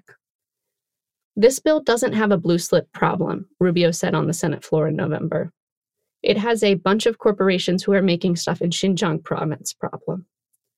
Merkley agreed. The Senate first passed the forced labor bill in July without any opposition. Senate sponsors didn't hear about a blue slip issue then, he says. There were other things in the NDAA that could be considered somewhat parallel, he adds. The package of amendments Senate leaders planned to bring forward included two other measures that dealt with sanctions one to expand and permanently reauthorize global human rights sanctions authorities, and another to sanction the Nord Stream 2 pipeline project. But those weren't deemed a revenue problem like the forced labor one was. And a budget score from the nonpartisan Congressional Budget Office indicated the measure would have no significant financial impact. So you combine all of that. Where'd this blue slip issue suddenly arise from? Merkley asks. It looked contrived. Rubio's request wasn't the only GOP amendment that held up the defense bill in late November. Several others sought changes too, which required another week of negotiations to iron out. On December 1st, Democratic leaders thought they had found a path forward to advance the defense bill. They would allow a Senate vote on Rubio's forced labor amendment as one of 24 various amendment votes. But this wasn't a real victory. The process was structured so it would only be a show vote. Of the amendments that would get floor consideration, Democratic leaders singled out the forced labor bill. In an email to offices seeking consent to go ahead with the plan, they indicated Rubio's amendment would not actually be included in the final manager's package version of the defense bill, even if the amendment vote succeeded. It would be added to the existing text of the bill, which was going to be completely replaced at the end of the process it wouldn't move to the House or have a chance to become law. It would only put senators on the record about a bill they had already passed by voice vote months earlier. Rubio wasn't satisfied. He wanted to see genuine progress on the legislation. That night, when Senate Armed Services Committee Chairman Jack Reed attempted to move forward with the amendment votes via unanimous consent, Rubio objected. Under the Senate rules, any one senator can block such a request. Rubio's decision frustrated many of his colleagues. He was slowing down an already beleaguered process as lawmakers were itching to finish work for the year. Others were more understanding. Rubio says he spoke with the top Republican on the Armed Services Committee, James Inhofe, about his decision to hold up the defense package. Rubio emphasized his respect for the work that goes into the annual defense bill, but I explained to them look, this is a key issue. This is the leverage that I have. Inhofe wasn't pleased, but he wasn't angry either, Rubio remembers. This wasn't a petty parochial issue, says Rubio. This is a major issue. He had to weigh whether the stand would make a difference in the end. Objecting to unanimous consent requests and bogging down the Senate's work too often can earn a lawmaker a reputation as a contrarian that can hinder the work of getting bills passed. It's something you have to be judicious about, according to Rubio.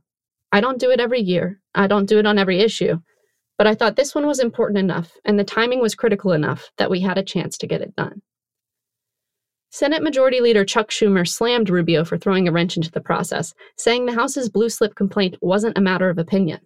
The forced labor amendment, he argued, was a poison pill that would blow up the entire defense bill. Schumer said the standoff was absurd and sad. He urged Rubio to sleep over this tonight. Rubio didn't have a change of heart, though. Instead, his fears about the Biden administration's position on the forced labor bill only solidified. The night after Rubio objected to the NDAA plan, on December 2nd, journalist Josh Rogin published his weekly Washington Post column. Human rights activists and Uyghur advocates interviewed for this story overwhelmingly point to Rogin's article as a pivotal moment for the legislation. According to his reporting, Biden administration officials had been quietly telling lawmakers to slow down on the forced labor bill. News stories about the Biden team's reluctance had been floating around for months, but Rogin had new, well sourced specifics, and it added to the pressure campaign Rubio was pursuing in the Senate. In an October call between Deputy Secretary of State Wendy Sherman and Merkley, Rogin reported, Sherman made it clear that the administration prefers a more targeted and deliberative approach to determining which goods are the products of forced labor. The concerns Sherman reportedly raised in that call weren't minor. The more targeted and deliberative approach she was suggesting went against the primary goal of the bill, encouraging companies to get out of Xinjiang. Anything other than a regional ban, with the option for exceptions in the case of clear and convincing evidence against forced labor, would have given corporations more room to shirk their responsibilities to rid supply chains of forced labor. While the administration supports the legislation in public, they are asking Democrats to essentially water it down in private, Rogin wrote. Uyghur advocate and U.S. Commission on International Religious Freedom Vice Chair Nury Turkel says the column was a turning point essentially forcing those who were lukewarm to come out publicly and say that they're okay with slave labor. Rogin says he was making my arguments as an independent opinion columnist. I have no idea if that had any influence at all, but I hope it did. Biden officials continued to claim the administration hadn't been lobbying against the legislation, but human rights groups didn't have to look far for evidence bolstering Rogin's story. Merkley was indeed on the other end of administration pushback. The same night Rogin's piece came out, Bloomberg's Daniel Flatley published comments he got from Merkley during a Senate subway ride earlier that week about what he had been hearing from administration officials. There was some hesitancy on the Biden team's part, Merkley confirmed, and I disagree with it. Merkley also described administration fears that aligned with what Rogin reported. They haven't put forward a specific proposal that I've seen, Merkley said during the interview, according to Flatley, but the general idea is they're wrestling with critical supply chains and the ability to clearly establish what material goods have been tainted by forced labor. Now, the campaign among some factions of the administration to water down the forced labor bill was fully in the open. Top House Democrats publicly promised a quick vote on their version of the measure, signaling an end in sight for the nearly two year effort. On a podcast in January, Rogin described the events this way by shaming first the Senate, then the House leadership, and then the White House, and then the State Department, by pointing out that they were doing nothing, literally nothing, to stop forced labor products despite the genocide that was going on in Xinjiang. That's how it got unstuck. That's rare. Until the bill was finalized, Rubio's team, human rights advocates, policy experts, and Rogin continued to dominate the online discussion about it, maintaining pressure on Democrats to get it done. Michael Sobolik, a former GOP Senate staffer who has worked as a China expert at a think tank since 2019, played an interesting role in this campaign. Throughout early December and during interchamber negotiations on the bill, Sobolik was in frequent communication with three different Rubio staffers. On December 1st, Sobolik received a message from one of those aides about Democrats' plans to reject adding the forced labor bill to the defense package. Rubio's office was sounding the alarm, asking allies to tweet and boost public awareness of what was happening. Sobolik was quick to respond, posting a tweet 10 minutes later with siren emojis about the standoff and describing it as a really weird hill to die on. Why object to avoiding complicity in a genocide? He wrote, tagging Schumer, Pelosi, and several other congressional accounts handled by Democrats. The next two weeks were a whirlwind. It was this all consuming referendum, he says. From that point on, Sobolik kept up with his friends in Rubio's office, getting information about the senators' plans and what their office was hearing from Democrats. He posted details about the bill and pushed back on the blue slip argument. He also spoke with conservative news reporters about the situation. I felt like I was breaking news in some cases as a think tanker, he says. That felt weird. Sobolik thinks the aides kept him in the loop because they knew he would understand the policy details well enough to spread the word online. And he wasn't a member of the press, so they wouldn't be violating rules against talking to journalists without going through the communications team first. I think it was them being like, whatever it takes to get this thing over the finish line, we're going to do it. And we're going to leverage every single relationship we have, Sobolik says. When House Democrats pledged during that first week of December to move on the bill, Rubio, Rogin, and Sobolik remained skeptical. After all the hurdles the legislation had met, taking assurances at face value was difficult. Their rhetoric would spark frustration among Democrats with strong records on human rights, who found themselves lumped into a soft on China narrative about the party. Those tensions near the end didn't kill the bill, though. In private, congressional aides would soon begin hashing out the version of the measure that would ultimately become law. Part 7 Blitz. It's not often a lawmaker is confronted by protesters urging passage of a bill that lawmaker was instrumental in introducing. But it's exactly the situation Congressman Jim McGovern found himself in during those critical early days of December. On December 3rd, two survivors of China's concentration camps, Gulzira Auelkhan, the Kazakh woman who was detained and later forced to work, and Tursunay Ziawudun, a Uyghur woman who has testified about being horrifically tortured and raped, stood in the cold outside the Cannon House office building with signs advocating passage of the Uyghur Forced Labor Prevention Act. They called on McGovern and Speaker Pelosi by name to take action. McGovern, learning they were outside the building, went out to talk with them. We are on your side, he said. He pledged that the House would hold a vote on the chamber's version of the bill the following week. It might take a few weeks to negotiate with the Senate and finalize the legislation, he said, but it's going to happen. Yet Uyghur groups, journalists, think tankers, and Republican lawmakers weren't totally convinced the bill had cleared the hurdles necessary to become law. For starters, the House and Senate bills still had several key differences, and it wasn't clear President Joe Biden would sign a bill even if compromise between the two chambers emerged.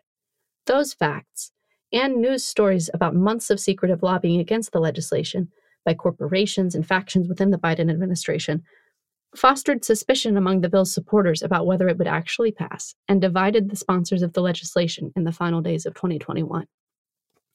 Arslan Hidayat, program manager at the Campaign for Uyghurs, participated in the protest outside the House office buildings when McGovern promised action on the bill. He says the group scheduled their protests around lunchtime, hoping to catch the attention of lawmakers and staff as they left the building. Hidayat remembers one distressing part of the conversation. The advocates in McGovern went back and forth about which bill was better and whether the House should move quickly on the Senate version or if the two chambers should enter negotiations that could take some time. From that exchange, I didn't think it was going to pass, he says. I thought they were going to argue over whose bill they were going to pass. Hidayat translated much of the conversation between the camp survivors and McGovern, but he didn't convey his fears about how the two chambers might fail to forge a path forward. When I heard that, I didn't feel very hopeful, he recalls. And I didn't really explain it to the camp survivors like that. I just told them the good news. On December 8th, the House held a vote for the first time in the 117th Congress on its version of the forced labor bill. Members passed it with an overwhelming tally of 428 to 1, even stronger than the vote the year prior. Its passage should have been a moment of victory for the bill's supporters, but the situation remained fraught. Shortly after the vote, Rubio, other Republican lawmakers, Rogin, Sobolik, and other China policy voices claimed Democrats had approved it in the House just to keep up appearances. They only passed it to say they did something, Rogin tweeted. This is the McGovern bill. The House already passed it last year.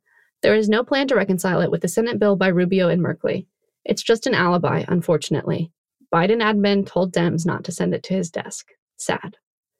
McGovern responded the next morning, pointing out that Senate Republicans had held up the bill in 2020. We're already working with Rubio's office to reconcile bills. Just ask them, he said. House bill has some stronger parts. We will get it to Biden's desk. During this period, from December 8th until December 14th, the legislative process was at its most ridiculous and inscrutable for those observing from the outside. Partisan tensions escalated in the open. Lawmakers who hadn't played the slightest role in the bill sought to score political points, and members on different ends of the Capitol were describing two very different versions of events. Those days are also when congressional aides and the legislation sponsors privately finalized the text of the bill that would later become law. After the House version passed, Speaker Pelosi didn't send it to the Senate. Out of dozens of bills passed the same day, the forced labor measure was the only one Democratic leaders withheld.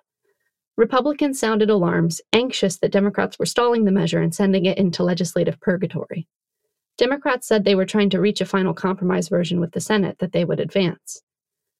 On December 9th, Rubio tweeted about Pelosi holding up the bill.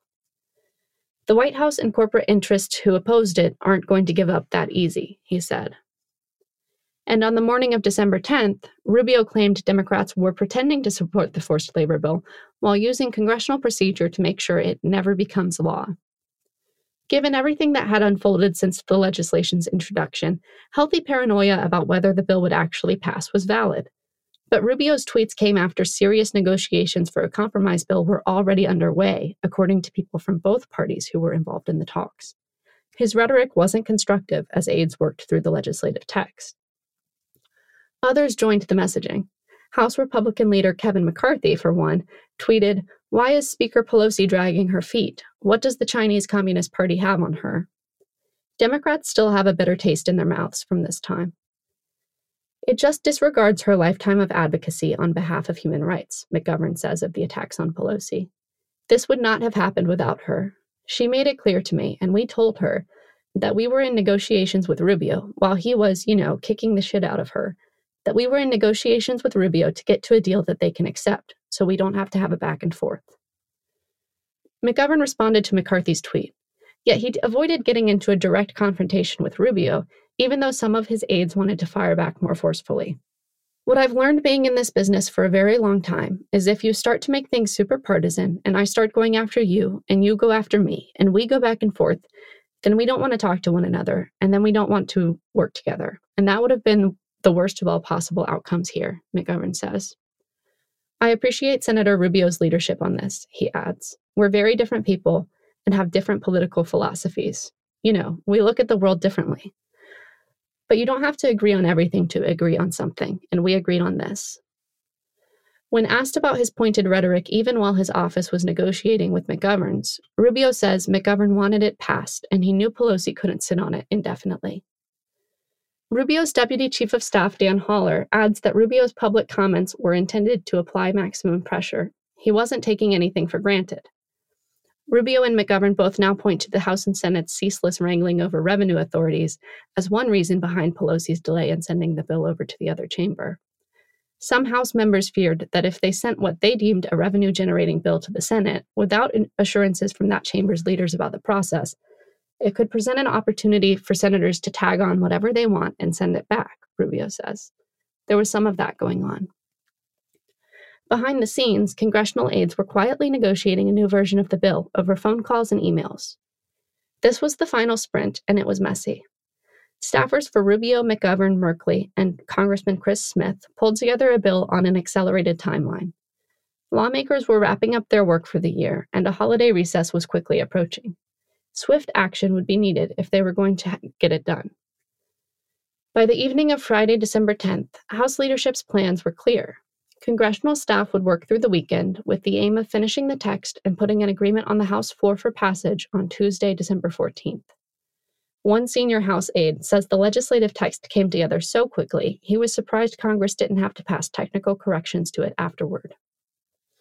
The aides swapped versions of the bill back and forth, tracking changes, and they shared the details with other offices to get buy in from committees of jurisdiction. It was probably a typical negotiation where you agree on 90% and then you hold out. You fight for what you can get in the last 10%, the House aide familiar with the talks says. And then you have to compromise. Early on in the talks, Rubio's team made it clear the Senate would not budge on the business disclosures the House wanted. If those provisions remained in the bill, some GOP senators would object to passage. The House aides agreed to remove them. The House also accepted the Senate's implementation process, with a public comment period for businesses, among other steps for agencies to follow in carrying out the law. But the entity tasked with overseeing the law's implementation would follow the House's model, a forced labor enforcement task force established by the U.S. Mexico Canada Trade Agreement.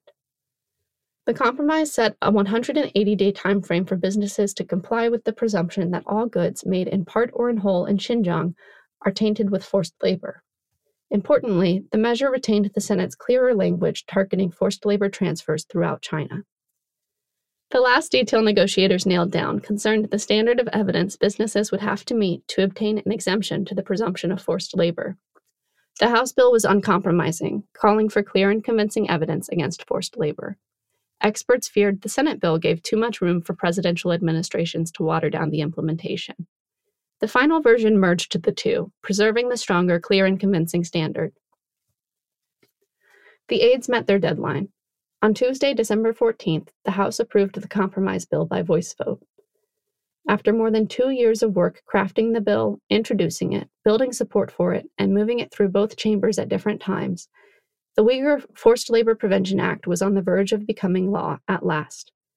It was an emotional moment for the congressional staffers who helped write the legislation. You're sitting there, you're working your ass off to pass a bill you wish you never had to do, the senior House aide says.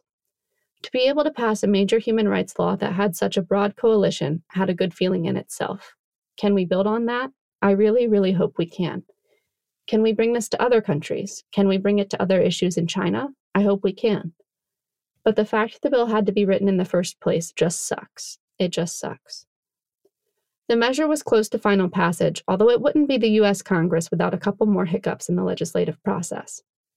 When the Senate sponsors of the forced labor bill tried to pass the agreement by unanimous consent the next day, two Democrats blocked it for unrelated reasons. Senator Chris Murphy of Connecticut wanted votes on dozens of Biden's ambassador nominees that Senate Republicans had stalled. And Senate Finance Committee Chairman Ron Wyden of Oregon was seeking a year long extension of Democrats' expanded child tax credit.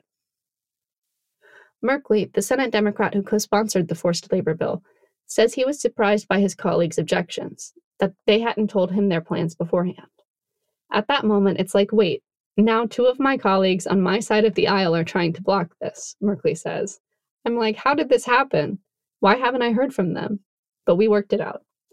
He says he and Rubio had to spend time on the Senate floor negotiating with Murphy and Wyden to move the forced labor bill.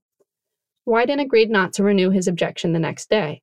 It was evident the expanded child tax credit didn't have enough support to pass. Senate leaders reached an agreement, meanwhile, to advance the ambassador nominations that Murphy raised. When Rubio went to the floor again on December 16th, the forced labor prevention bill passed without opposition. A week later, President Biden signed it into law. I would have liked to have seen this move a bit faster, Merkley says, but the liberty of democracy is a complicated undertaking.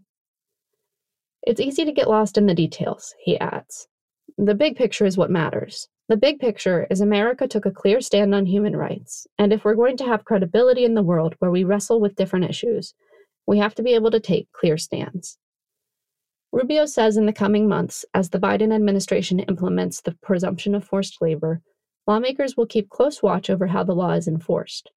It will require constant auditing and oversight to make sure administration officials apply it as aggressively as Congress intended. Even after lawmakers finalized the bill, business groups worked to tear it apart. Some companies and associations asked the agencies responsible for carrying out the law to delay it, or create loopholes to reduce the compliance burden for the corporate community. Their influence isn't going away, and it's why lawmakers feel such an urgent need to make sure enforcement is powerful. The authors of the bill built in strong oversight mechanisms, though. Any exemptions Customs and Border Protection grants to the rebuttable presumption will have to be made public. Given the special interests that I know were opposed to this, I look back and I'm surprised that we were able to get this done, McGovern says. This is a big deal. This is a consequence that China was not expecting. Part 8 What Next? The passage of the Uyghur Forced Labor Prevention Act tells several stories. It tells the story of lawmakers seeking real responses to China's genocide and how difficult it can be to win support for meaningful action in the face of corporate resistance and dueling policy priorities. It tells the story of determined Uyghur advocates and a coalition that fought for the bill every step of the way. It also tells the story of two countries, deeply linked through trade, beginning to decouple. And despite the bill's passage, it highlights the shortcomings of the U.S. Congress. The institution's anarchy and lack of planning was on full display, with members never quite sure of how the bill would move, whether as part of an omnibus spending package, the Defense Act, a broader China competition bill, or a standalone measure, until the final weeks of 2021. Still, in a Congress with more animus between members than most sessions in recent history, lawmakers overwhelmingly rallied around the bill in the end. Congress is broken in numerous ways. Many offices don't have the resources to dedicate to legislation as ambitious as the forced labor bill. It's not that they don't want to, it's that a lot of work goes into these kinds of bills. High rates of staff turnover have hobbled congressional offices, stripping them of valuable policy experience and connections to advance their priorities. It's also a question of time. Aides behind the forced labor bill organized dozens of calls with businesses, talked with executive agencies, and negotiated with other lawmakers to move it closer to passage. That's why most of the major bills coming out of Congress emerge from leadership offices these days. They have the power and resources to pull it off. Committee chairs are also in a better position relative to most members. Without the Congressional Executive Commission on China, it's not clear the forced labor bill would have been written or passed into law. It originated from that commission, led by staff who knew the issue inside and out. Their hard work, and the expertise the lawmakers on the commission have gained from serving on it, was essential in seeing the bill to fruition. How many members can spend enough time to really delve into that deep of an issue? asks Jonathan Stivers, the former CECC staff director. And between Rubio and McGovern and the rest of them, they did. The ability for a member to sit that long on one specific aspect of an issue is hard. Because those members did have that capacity, they were able to decide let's do something. Let's do something big. There's an irony to this. Congress established the CECC to monitor human rights in China in 2000, in the same bill that paved the way for permanent normal trade relations with China. The CECC was seen almost as a bone thrown to the losers of the trade relations fight, those lawmakers who wanted China to make more significant human rights advances before America closely embraced it as a hub of economic investment. With the Uyghur Forced Labor Prevention Act, people involved say, the CECC created the most potent tool in decades for the government to pursue economic disentanglement with China. For much of its existence, the CECC has acted as a research organization, issuing regular reports and maintaining a database of political prisoners in China. In recent years, the lawmakers on the panel have empowered it as a force for producing major legislation. Since 2017, the Commission has spearheaded bills responding to China's crackdown on freedom in Hong Kong, repression in Tibet, and the genocide in Xinjiang. It was worth being a part of, one person who worked on the forced labor bill says. The CECC isn't done searching for ways to fight China's human rights abuses. Staff continue to work diligently.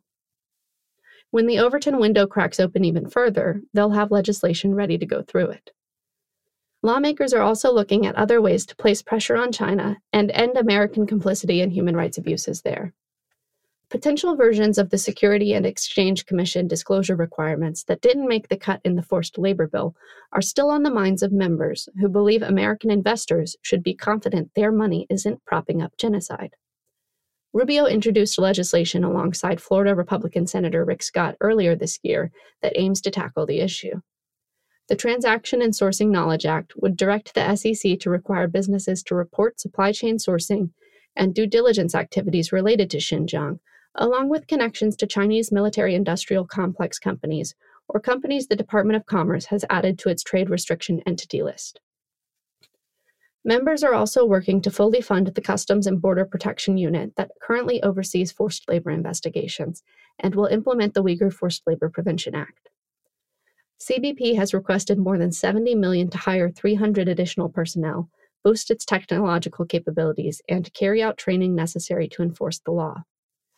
According to a May letter from the top lawmakers on the CECC, officials estimate the law will hike the number of transactions subject to CBP review each year from less than 1 million to more than 11.5 million.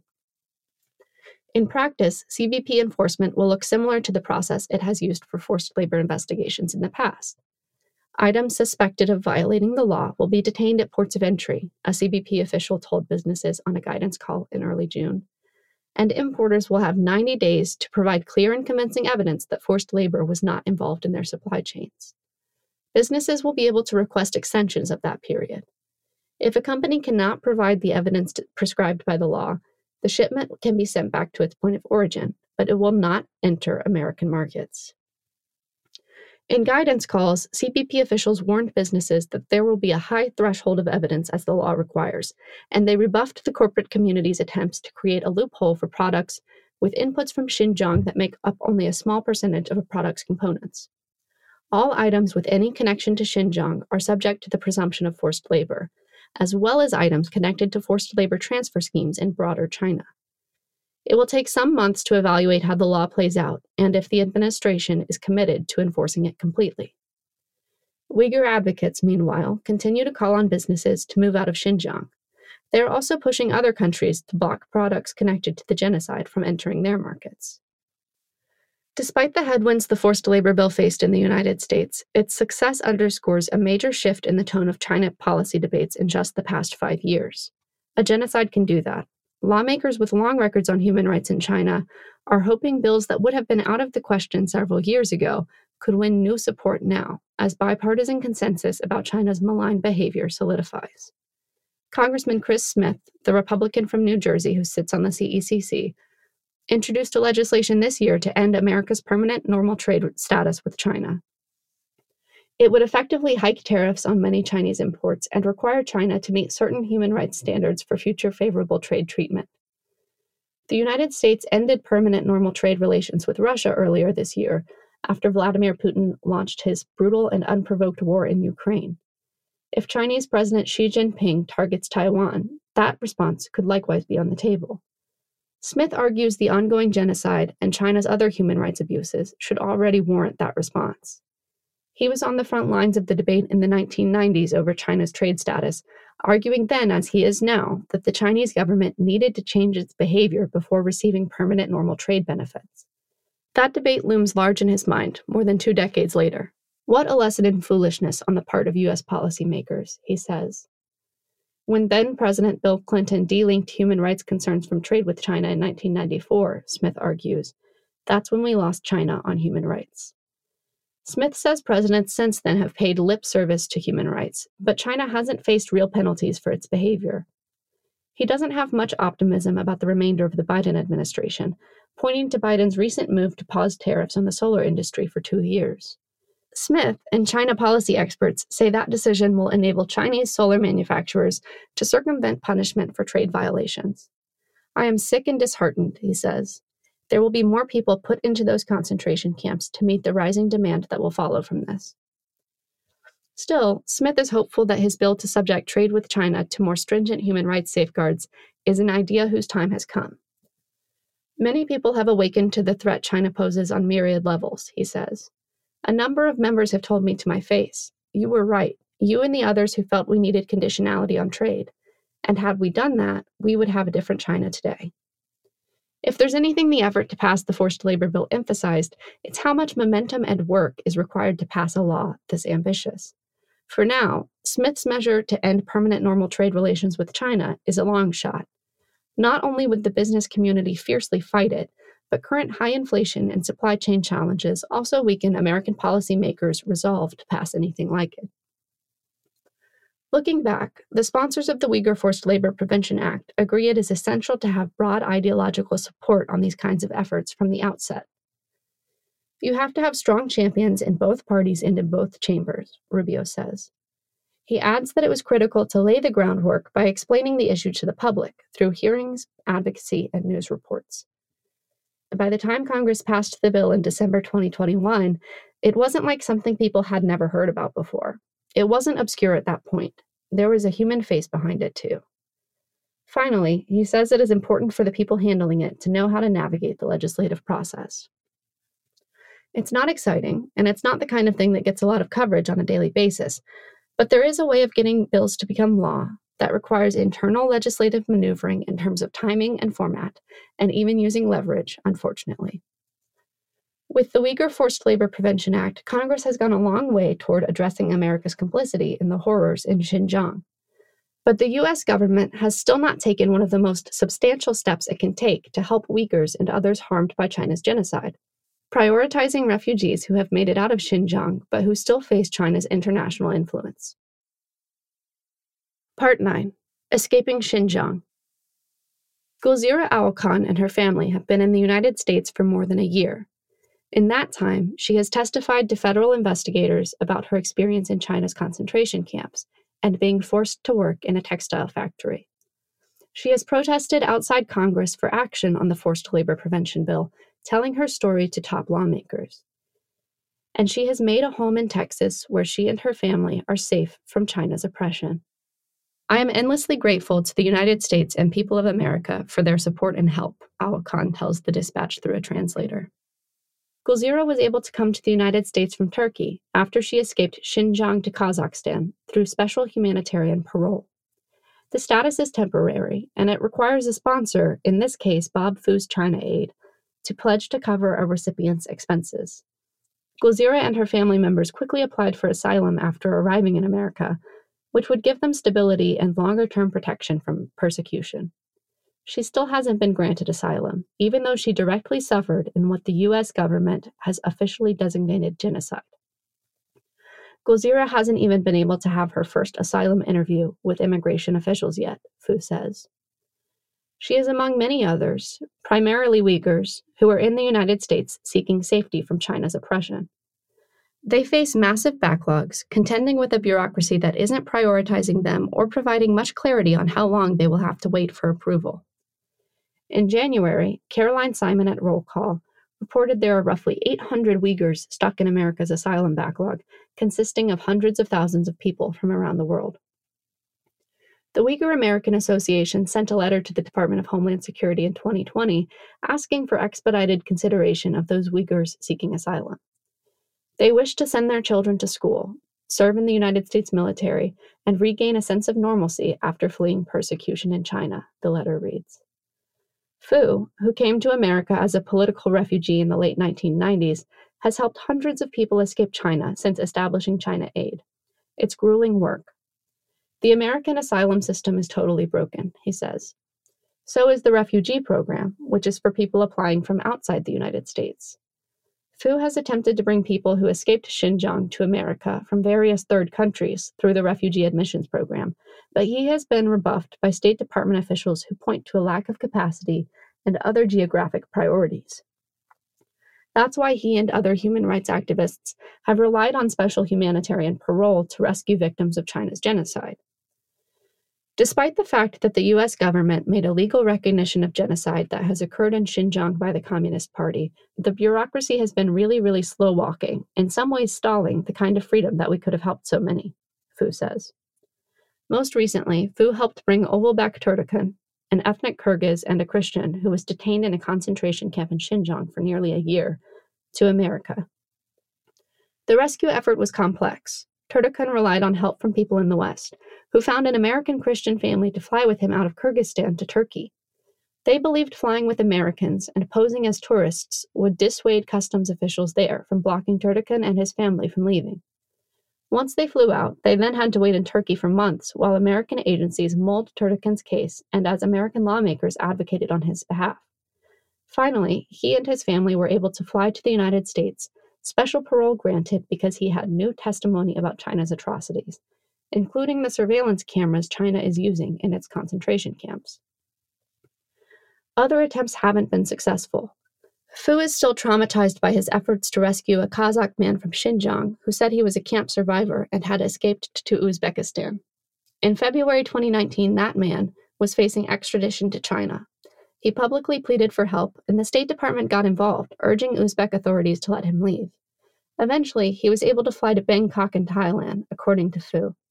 Fu booked hotels and flights for him to leave Thailand. But once he reached Bangkok, Fu says he lost contact with him. He believes the Chinese government kidnapped him. He was vanished, Fu says. That week is the most horrible memory, still is. A bipartisan group of American lawmakers introduced legislation more than a year ago to prioritize Uyghur refugees and others fleeing Xinjiang. It would make it easier for those affected by the genocide to apply for refugee status in the United States. Having direct access to the American Refugee Program is an important step, advocates say, because it would offer greater protection from China's long arm in other countries.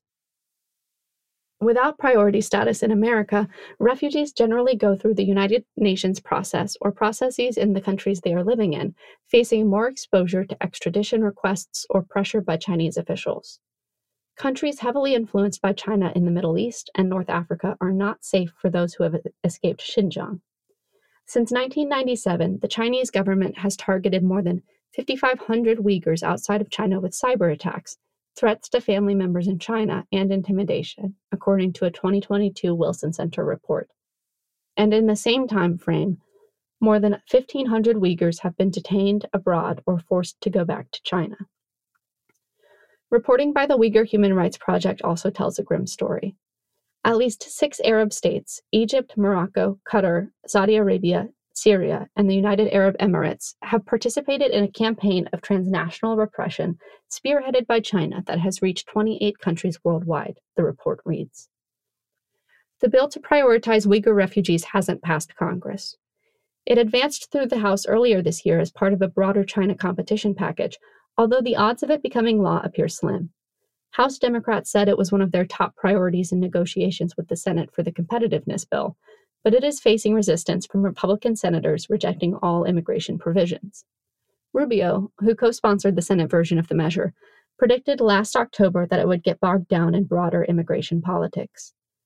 Anything that has to do with immigration obviously becomes a target for other immigration related topics, so it's always hard to move on this, he says but hopefully it's something that we can include in some other piece of legislation without becoming a forum for a fight on everything else. This legislation doesn't actually need to pass Congress, though. It doesn't need to go through the same fraught, winding process the Uyghur Forced Labor Prevention Act went through to become law. If he wanted to, President Biden could unilaterally make the change prioritizing Uyghur refugees, matching America's official view of the genocide in Xinjiang with tangible action. He hasn't yet. Acknowledgements. This story came about with the help of dozens of people who agreed to be interviewed and assistance from my colleagues who finalized it for publication. Some thanks are in order. I am deeply grateful to everyone who spoke with me for this project. You took time out of busy schedules to meet, have phone calls, and dig through your calendars and notes from two years ago to shed light on this legislative process. Your perspectives were essential in shaping this story. I am also thankful for my coworkers who edited this, Michael Renault and Andrew Egger. They were both unfazed when I sent 20,000 words their way and forged ahead with making it better. I'm grateful for the time and diligence my colleague Caleb Parker put in producing the audio version of this story. He was extremely patient with me as I forgot how to pronounce all kinds of English words, let alone words in Mandarin, Uyghur, and Kazakh. I'm grateful for my husband, Evan Wilt, who took care of our one year old and made space for me to work on this over six months. You're the best. One last note. In reporting this, my God and Savior Jesus Christ opened doors I would not have been able to open on my own and was a source of hope and light as I spent time absorbed in such a dark subject. May justice roll like a river.